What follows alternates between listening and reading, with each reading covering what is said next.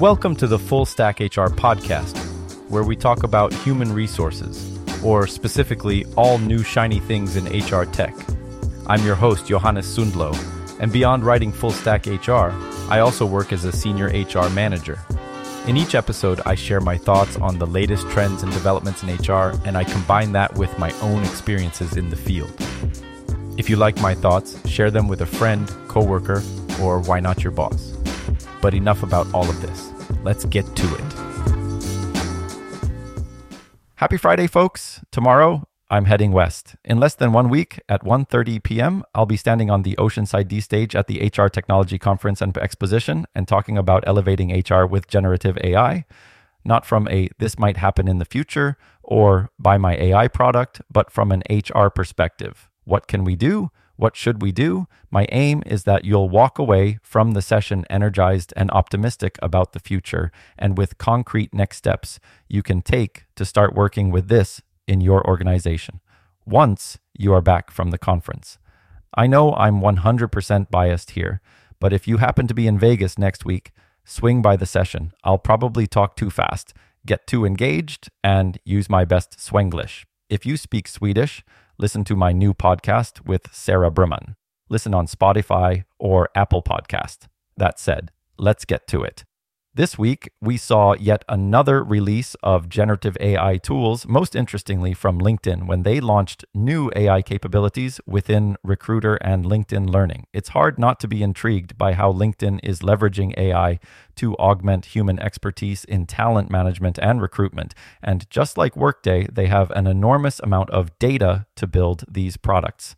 The new Recruiter 2024 uses a combination of generative AI and LinkedIn's unique insights to surface relevant job candidates beyond the usual target companies quickly. Recruiters can now describe ideal candidates in plain language, and AI helps infer the meaning to recommend qualified people. It's not the first AI feature LinkedIn has launched. During the spring, they found AI assisted messages, and 74% of recruiters in early tests said the new feature saves them time. Similarly, LinkedIn Learning is introducing AI coaching to provide personalized and tailored skill building advice. The AI chatbot can answer questions and recommend expert content to develop in demand skills efficiently. From the demo and what I've read about it, it seems like having an on demand and highly skilled mentor at your fingertips. The new features have already been rolled out to a few customers and will roll out throughout the year, which I'm guessing refers to this year, 2023, then. But why will ChatGPT die because of this? It won't. Not by LinkedIn, but I think ChatGPT will die by a million cuts like launches like this. When generative AI sneaks its way into almost all the products we currently use, the need to copy paste stuff to ChatGPT diminishes. And even though ChatGPT is insanely user friendly, there are still thresholds to using it. These embedded AI solutions are estimated to grow, grow, and grow. Estimates have it that the embedded AI market is expected to grow from 9.4 billion in 2023 to 18 billion dollars by 2027.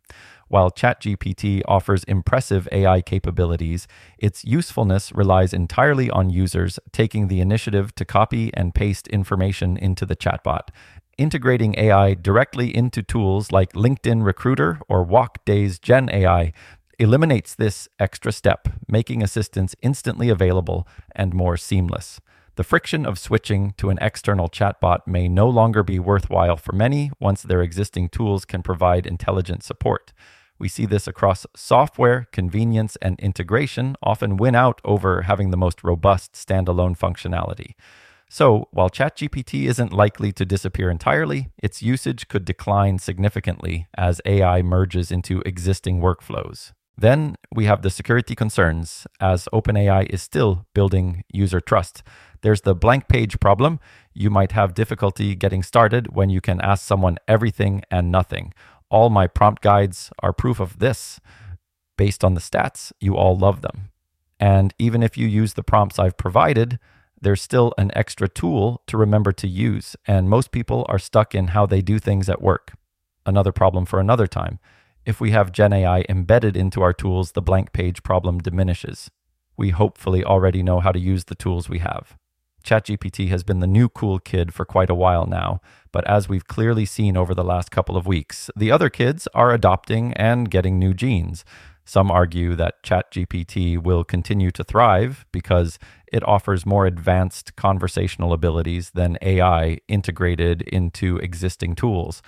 Its independence from any single product is also seen as an advantage, allowing it to synthesize information across many domains. However, companies like LinkedIn and Google have massive data sets and deep resources to pour into conversational AI development. Over time, they may match or exceed ChatGPT's capabilities within their own products. For many basic assistance needs, having AI directly accessible inside tools you regularly use provides ample convenience. So, while ChatGPT won't fade into obscurity overnight, it may gradually lose its novelty for many purposes as AI becomes a seamless part of our everyday workflows through the tools we already know and love. I built my course on the hypothesis that there's little to no need for a course about ChatGPT and HR because eventually ChatGPT will not be a thing. Hence, the course is called Generative AI and HR to focus more on the principles behind the tool, but not the tool itself. All the releases that have happened over the last weeks further strengthen my belief that ChatGPT will die. Long live ChatGPT, whose API will fuel many of the other tools.